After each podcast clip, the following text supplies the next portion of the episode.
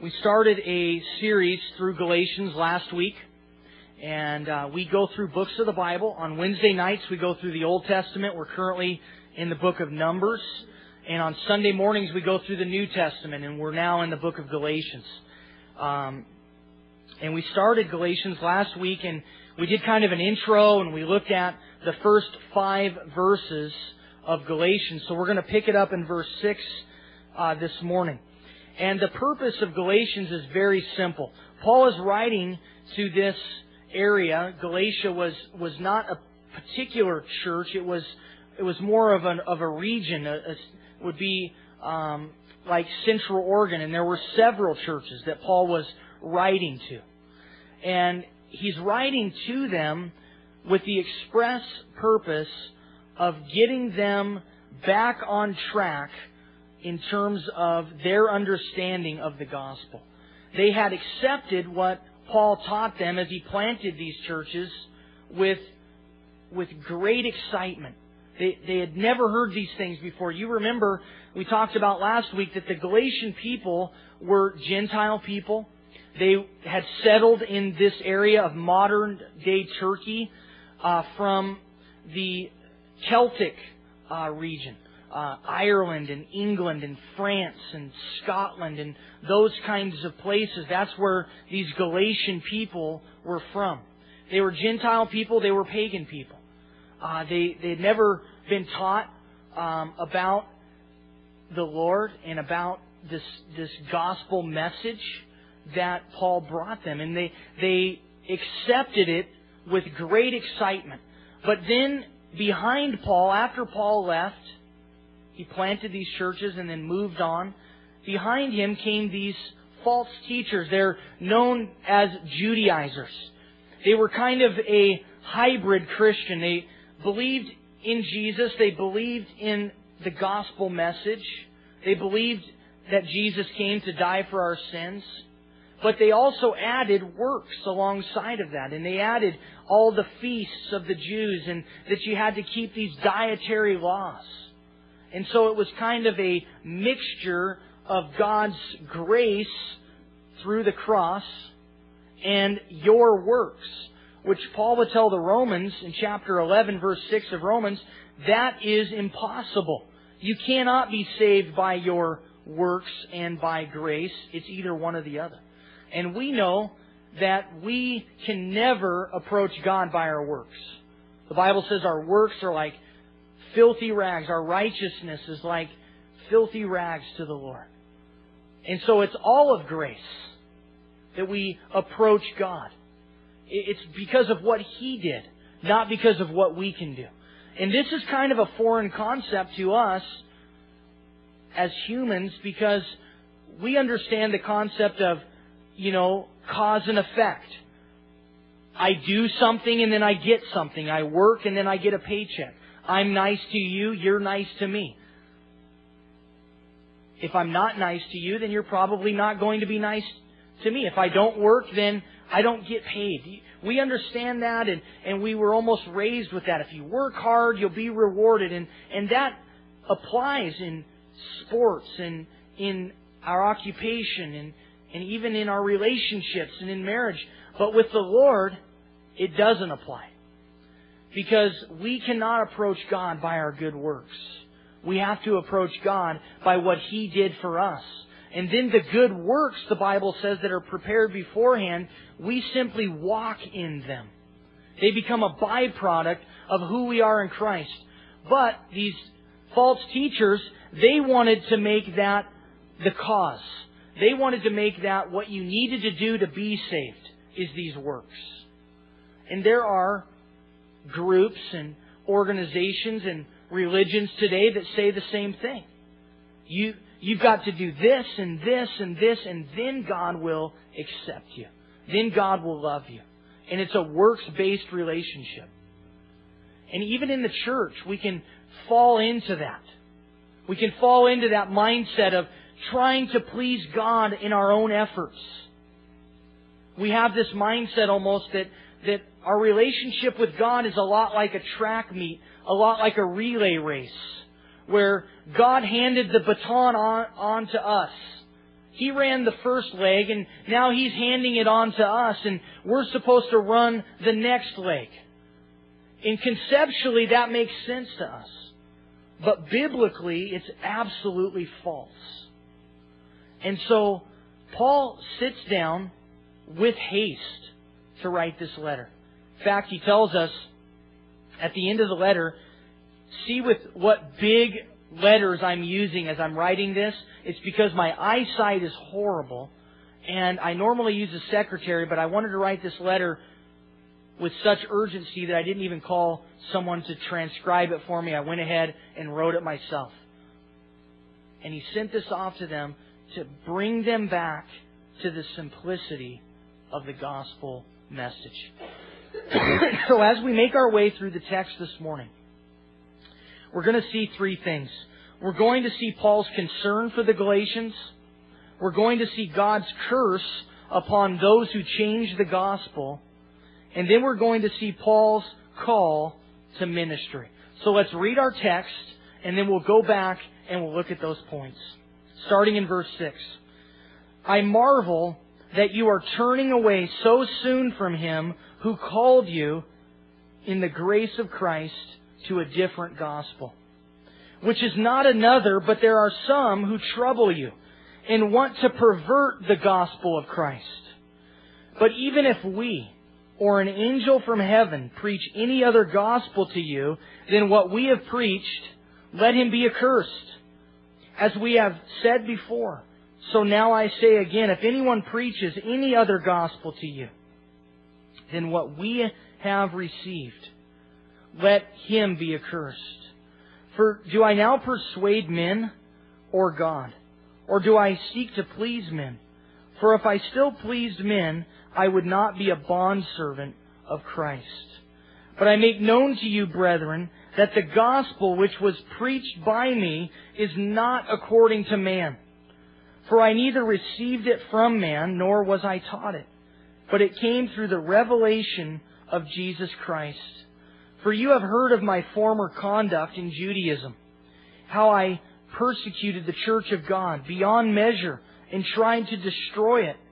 And I advanced in Judaism beyond many of my contemporaries in my own nation, being more exceedingly zealous for the traditions of my fathers. But when it pleased God who separated me from my mother's womb and called me through his grace to reveal his Son in me, that I might preach him among the Gentiles, I did not immediately confer with flesh and blood. Nor did I go up to Jerusalem to those who were apostles before me. But I went to Arabia and returned again to Damascus. Then after three years, I went up to Jerusalem to see Peter and remained with him fifteen days. But I saw none of the other apostles except James, the Lord's brother. Now concerning the things which I write to you, indeed before God I do not lie. Afterward I went into the regions of Syria and Cilicia, and I was unknown by face to the churches of Judea which were in Christ. But they were hearing only. He who formerly persecuted us now preaches the faith which he once tried to destroy. And they glorified God in me. So in verses 6 and 7, we see Paul's concern for the Galatians. He says, I marvel. I'm, I'm blown away. I'm amazed. I'm shocked by the fact that you're turning away from the simplicity of the gospel so soon. It wasn't like, you know, this was 20 years later. This was a short amount of time. And Paul hears the news that they've already turned away.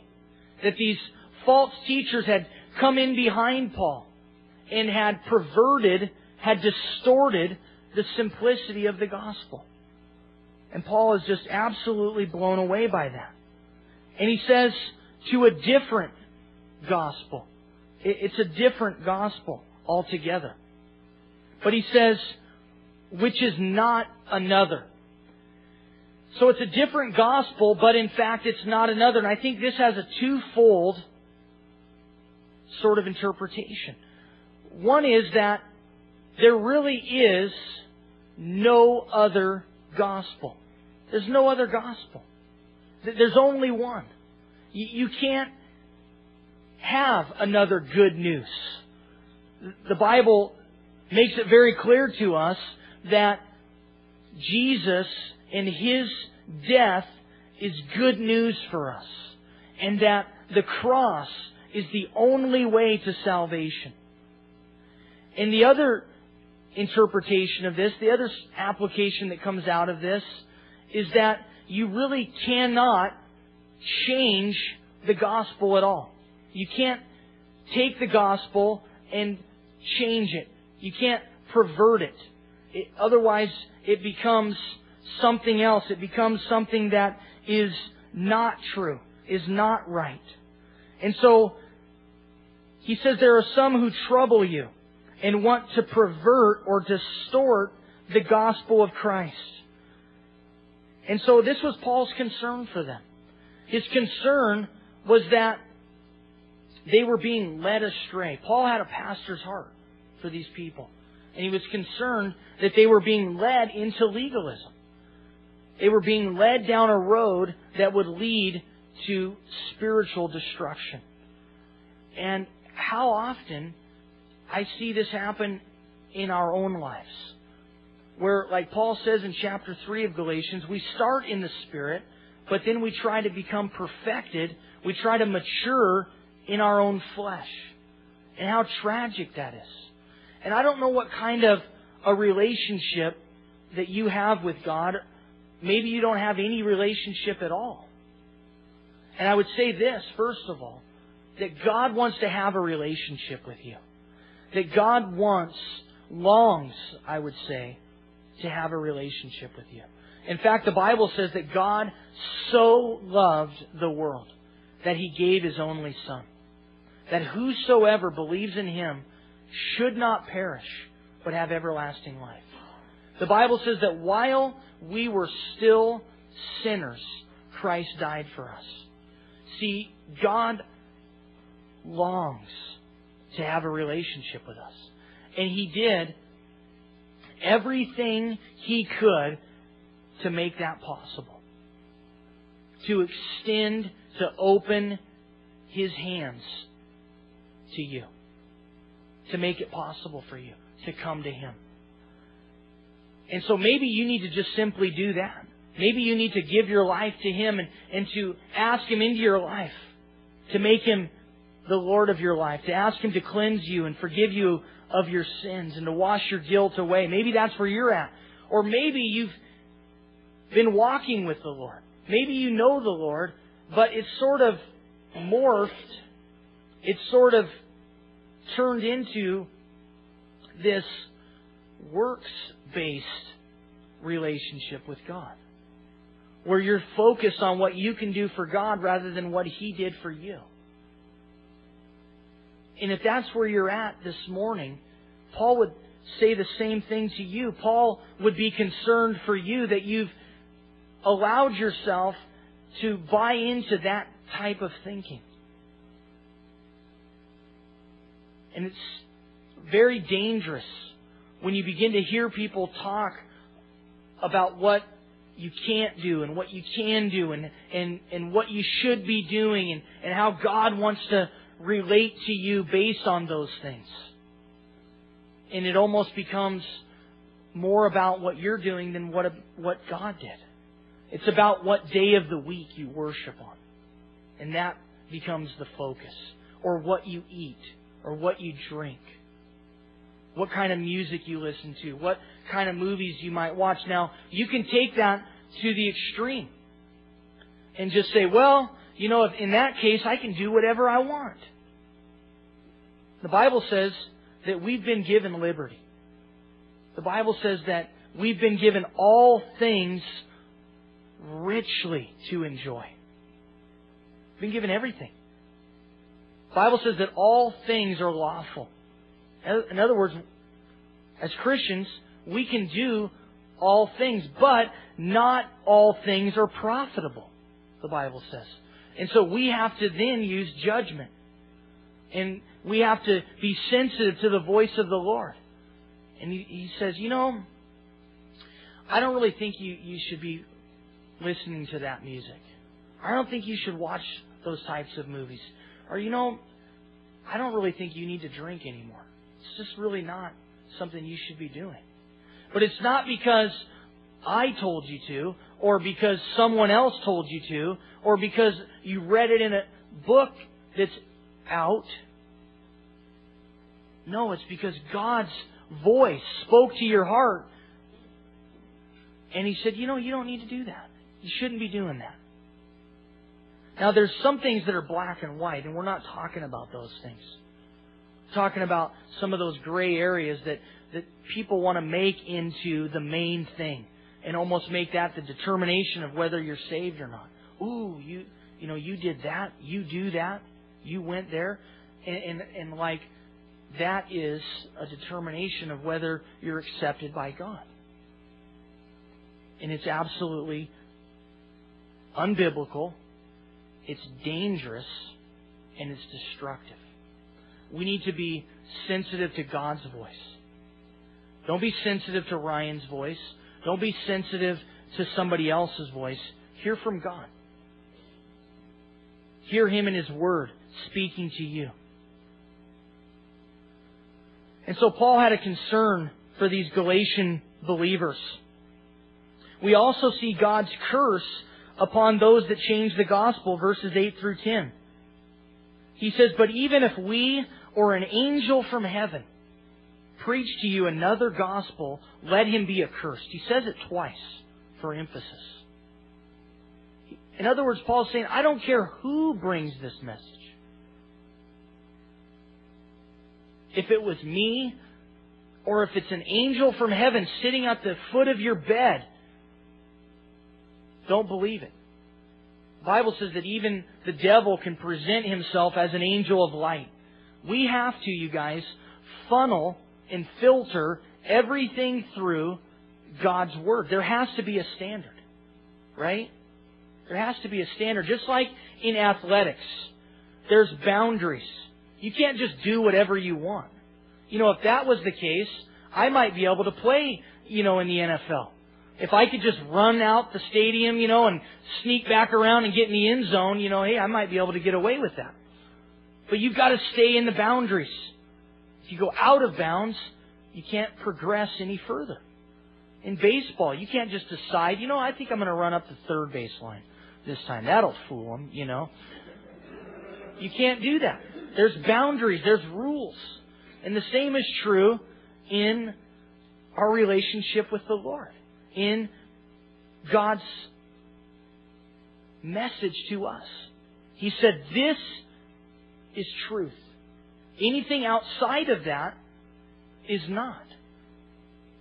Now, we've wanted to rewrite that. We've wanted to say, well, you know, that was old and it's outdated and that's, you know, something that is not relevant today. Well, then who becomes the determiner of what is relevant? We do. Some man does. God said this is truth. Jesus said, I am the way, I am the truth, I am the life. And we live in a culture and a society that really balks against absolute truth. When it comes to God, anyway. There's no absolute truth. All roads lead to heaven. All, all roads lead to the same place. Everybody's going to be saved. Everybody's going to heaven. It doesn't matter what you believe. And you know what? I wish all those things were true. I mean, from a human standpoint, from a fleshly standpoint, I wish that were true. But it just simply isn't. Jesus said, unless you come through me, there is no eternal life. And so there is a standard that we have to go by. And Paul was laying that out for them. He says, I don't care who preaches to you, if it's outside of that parameter, it's outside the boundaries of what God has set up, then it's disqualified. It's illegal. It's a foul ball. It doesn't count. And so these Judaizers were bringing a false message. And Paul says, look, anybody that brings a false message to you, let him be accursed. That's a very strong word. In the Greek, it's the word anathema. It's a cursing to the lowest hell. And I don't even know all the ramifications of that. I just know it isn't good. It's not something you want. Paul's saying, look, the severest judgment of God will be upon that person who distorts the truth of the gospel, who perverts the simplicity of the message, who leads people astray. You remember Jesus said, it would be better if you were never born if you lead one of my little ones astray. He said it would have been better if a millstone were tied around your neck and you were thrown into the ocean. Millstones were those huge, concrete like rock formations that they would use to grind the flour. Huge. Tie that around your neck, fall over the side of the boat. It would be better if that happened to you than if you lead one of my children astray by changing the message. And so all these groups out there who have felt the liberty and the need to take the gospel and kind of add a little of this and a little of that, you know, like they tasted it, mm, it needs a little salt, you know, let's do that, and oh, I think it needs some of this, and, you know, added their own flavors to it, and now they've got this concoction that they think is amazing. And God says, let him be accursed. It has to line up with the Word of God. And that's what's so awesome that we have the Word. That we have a standard. It would be really difficult if we didn't have that. And then God would say, well, you've got to stay in these boundaries. No, He's given that to us. And we can just look to it. It's like a, an owner's manual on your car. It, tells you everything. The owner's manual of my truck even tells me how to drive it. You know, put it into the D and then push down on the accelerator, you know. In America, drive on the right hand side of the road. It's like if you've got to explain that, there's a problem, you know. Pro- probably shouldn't have been buying this vehicle in the first place. But you know what I mean. The owner's manual lays it out for us. And God has done that for us. And we can filter everything through His Word. And if it doesn't line up, then we reject it. And then in verses 11 through 24, Paul talks about his call to ministry. Paul had a very unusual call to ministry. Paul had a very unusual call to the Lord, to salvation. You remember that he was making his way up to Damascus, which was the capital of Syria. He was going there to do what? To persecute, imprison, and kill Christians. You know, it's a little vacation. Thought he would just go up there and, you know, ruin people's lives. That, that was, that's what he was all about. That was Paul. He thought he was doing it in service to God. He had no idea that he was actually opposed to God.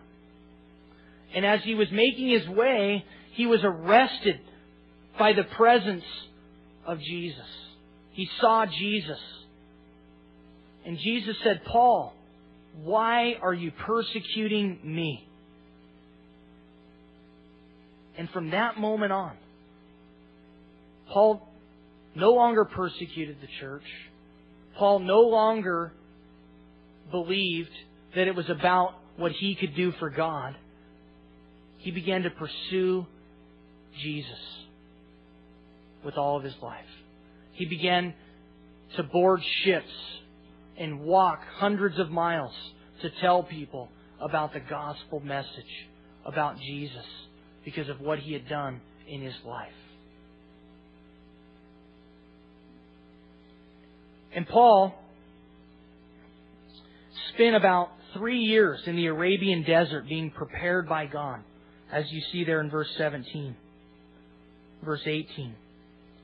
And then after that, Paul was sort of thrust out into ministry. After that preparation, after that time in the desert where God literally was having to retrain Paul. Because unlike me, at least, I'm not sure about you, but up until the time that I got saved, I had no understanding of the Bible. I didn't know who Jesus was. I thought it was all a fairy tale. The Bible was, you know, a book we had on the shelf. And when I asked my mom when I was 10 years old, what religion are we? Because we were studying religion in school, she said, we're Christians because we're Americans. Okay, sounds good to me. You know, and that's what I believed. But then, when Jesus revealed himself to me, just like he did to Paul, as it says there in verse 15, when it pleased God, who separated me from my mother's womb and called me through his grace. See, God had his hand on Paul his whole life. God had sovereignly elected Paul, chose him. Now, does that mean that we don't have a free will? Absolutely not. The Bible teaches we have a free will. God sovereignly chooses us, but then we have a free will in which God asks us to choose Him. Well, how does that work? I don't know. I have no idea. Well, if you don't have any idea, then how am I supposed to have any idea? Well, we're not, I don't think. That's the thing. God doesn't ask us to understand every aspect and innuendo of Him. If we were to be able to do that, He would no longer be God. See, we can figure people out pretty easily. You know people say that I'm a pretty good judge of character, or I can read people pretty well, or, you know, I, I just kind of have a sense about people. You know, most of us do. You kind of, you can understand people. We know why people make decisions. Sometimes we even see things on the news and somebody does some crazy thing and we understand that. We think, yeah, I could see why that dad would pull out a gun and shoot his son's molester in the courtroom. I, I could probably see myself doing that. It's wrong. It's illegal. He's probably going to go to jail, but we can understand the thought process. See? We can understand why people do what they do. But we don't understand God. We read the Word, we see what God does, we look at our lives, we see how God is doing things in our life, and we think, I don't understand this. And that's why Isaiah says, His thoughts are higher than our thoughts. His ways are beyond our ways. And where does that bring us? It brings us to worship. See, if we could understand, then He would just be like a buddy. He would just be like somebody we hang out with. And although God wants to have a relationship with us, and God wants to be close to us, He is, you guys, beyond us. We will never completely understand Him. We will never figure Him out. And that's why it's so amazing to me when people say, well, we've got to be able to figure it out.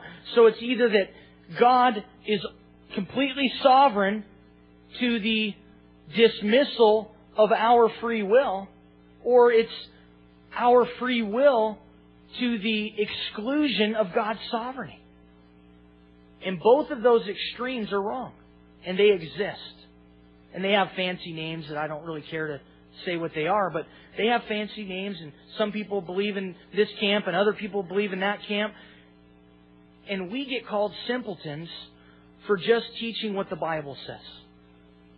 When the Bible teaches God's sovereignty, you teach it. When the Bible teaches man's free will, you teach it. Well, that's kind of duplicitous. I mean, that's just not very theologically intelligent. Hey, call it what it is, but the Bible teaches both.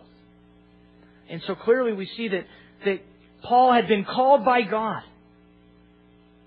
from his mother's womb, prepared for this very ministry that he would be called into. In fact, three years of preparation after his whole life See, unlike me, like I said, I, I grew up with no Bible understanding. Paul grew up with lots of Bible understanding. Paul grew up from the very moment he could read, reading the law, reading the prophets, reading the Psalms and the books of poetry. Paul knew the Bible. Paul knew history. Paul knew theology. He was schooled under the best teachers. And he was leaning on that. He was dependent upon all of that until Jesus revealed himself to him. And then all of that learning had to be like flipped on its head. And Paul had to rethink everything he knew about God. Because everything that he knew about God was how, by his efforts, by his experience, by his pedigree, by his good works, he could get to God. And God would accept him because he was a good guy. Because he worked really hard. And here's the thing, you guys. God wants to have a relationship with you. God longs to be close to you. But it won't be about what you can do for Him. It's about what He did for you. And I think there's really a couple types of people. There's people that don't know the Lord at all, and maybe you're one of them this morning. You've never made a commitment to Jesus Christ. There's people that have made that commitment, but it's kind of, you know, wishy-washy and it's, it's been, you know, off and on. Yeah, I, I accepted Jesus a while back and, you know, one time at a uh, retreat or a camp, I, I asked Jesus into my life, but, you know, I haven't really been walking with him. And then there's the people that are absolutely on fire and love with Jesus. And we're only in one of those three places. And I would hope that every one of you would desire to be in that third camp. To have that living, dynamic relationship with Jesus. If you don't know Him, I would pray that this morning, before you leave, you would ask Him into your life. That you would say, Jesus, I want to make you the Lord of my life. I'm a sinner. I believe that I've done things that have displeased you. The Bible says that we've all sinned and fallen short of the glory of God. I believe that. And you, and you say, and I believe, Jesus, that you died for my sins and that you took my place and that you'll wash my guilt away. And you ask Him into your life. Maybe you need to do that this morning. Or maybe you're in the second camp and you know the Lord, but you haven't been walking with Him. You're not excited about Him, and there's nothing fresh, and there's nothing alive, and it's boring, and it's trite. And you've been trying, and you, it's been about your works, and you've been trying to approach God in your own work, good goodness, and you're just sort of getting frustrated with the whole thing. Maybe that's where you're at this morning. And I want to share something with you that you don't have to be in that place that God wants to relate to you, that God wants to be real to you. See, if God isn't real to us, you guys, if God's not doing something fresh in us, if we aren't experiencing the life of Jesus in our lives, if we're not seeing the living Word, if we're not, as John describes in 1 John, touching Him and handling Him and beholding Him, then this is all just a big sham. He wants that for you. He says that He's knocking on the door of our hearts and He longs for us to open up the door of our heart and invite Him in. But you see, you guys, He will not be a part of your life unless you ask Him to be. He will not be a part of your marriage unless you invite him to be. Do you notice that when Jesus was ministering on this earth, that where he wasn't invited, where he wasn't welcomed, he didn't go. In fact, there was a time where he just said, you know what, I'm not going to the temple anymore. This house is desolate, he said. He didn't go places he wasn't invited. He wasn't welcomed. And it's so true in our own life, you guys. Jesus longs to be with us, but He won't be a part of those things we don't want Him to be a part of. And so if you don't want Him to be a part of your marriage, if you want to do that on your own, then He'll let you do that on your own. If you don't want Him to be a part of your career, then He won't be. If you don't want Him to be a part of your relationships with your kids, then He won't be. If you don't want Him to be a part of your hobbies, then He won't be. But whatever you want to invite Him to be a part of, He'll meet you there. And He'll revolutionize, He'll transform that area of your life.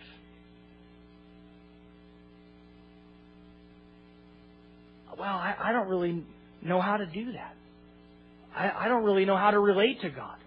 I mean, He's just sort of out there, and I mean, He's He's kind of like an imaginary friend for adults.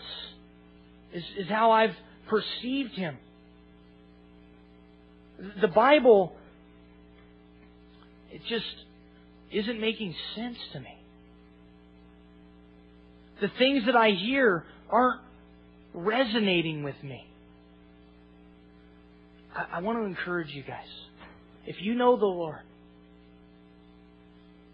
that you would make a commitment to being in the Word of God on a daily basis. And I will guarantee you, I will guarantee you that if you will commit to reading the Word and having the Word come into your heart, that it will transform your life. And I'll tell you what I'm doing right now. And it's like anything else I've ever done in terms of devotionally reading the Bible. I'm going through the New Testament. I started in Matthew. I read one chapter a day and I journal. So get a piece of paper, get a notebook. Write Matthew chapter 1 at the top. Read it. Ask God to bring application into your own life. And when I'm doing it, you guys, I'm not looking for what I'm going to say to you. I'm not looking for messages. I'm not looking for sermon material. I'm not looking for how it applies to somebody else. I'm looking for how it applies to me. Lord, forgive me for that. God, make me more like this person who just pursued you. Jesus, make this real in my life. And it's been amazing how God's Word has been coming alive to me. And I would encourage you to do something similar to that. And a lot of times, you know, especially guys, you think, I'm not going to journal. I mean, that's kind of for girls. And the thing is, is that it really allows you to encapsulate your thoughts, to write prayers, to write applications. But whatever it is, get into the Word and let the Word get into you. Jeremiah said, Your words were found and I did eat them and they became the joy and the rejoicing of my heart. Those disciples on the road to Emmaus, as Jesus broke bread with them, to me a picture of opening God's Word, breaking the bread of God's Word. It was there that Jesus was revealed to them. You'll be amazed at how Jesus will reveal himself to you. The psalmist said that God wants to write a new song on your heart. A new song, daily, fresh, alive, living. That's the kind of relationship he wants to have with us. You remember the manna in the wilderness? They were only to gather enough for that day. It was fresh. God wants to have a fresh relationship with you. Not stale. Not talking about what God did in your life 10 or 15 years ago. What's God doing in your life today? And if you can't say, yeah, this is what God's doing. This is what He's showing me. This is how He's revealing Himself to me. If there's no freshness, He's inviting you.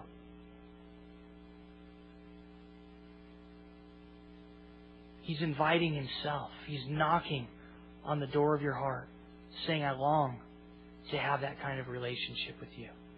Will you let me? Do you want it? It really does come down to that. Do you want it? If we want it, it's there. We can have it. It's our choice. We can choose to have this kind of regimented, knowing God on a really distant basis, relating to God by some kind of a list, relating to God by what you can do for Him, or you can have a fresh, vibrant, living relationship with Him that will be the most amazing thing that you'll ever be a part of.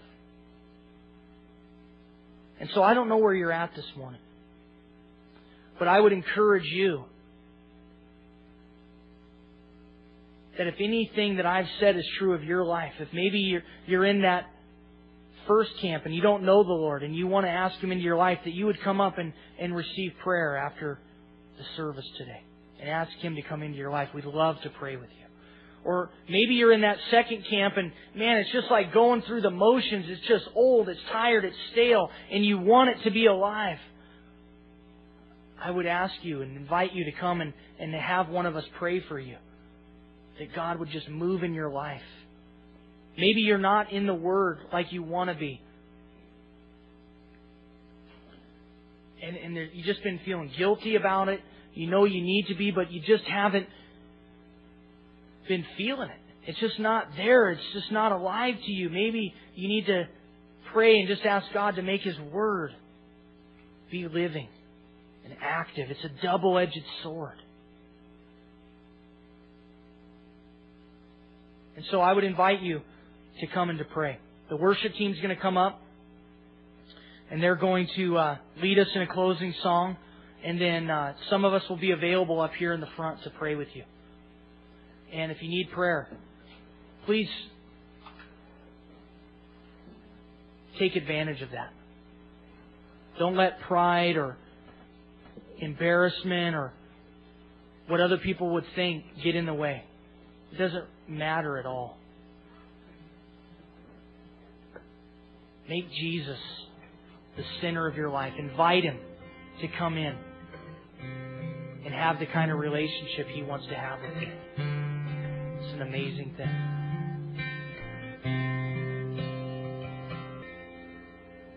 Jesus, we love you this morning because you first loved us. Jesus, we ask that you would come into our lives in a fresh and living way. Touch our hearts today. Jesus, we want to know you better than we ever have before. Make these things real in our lives, God. In Jesus' name, amen.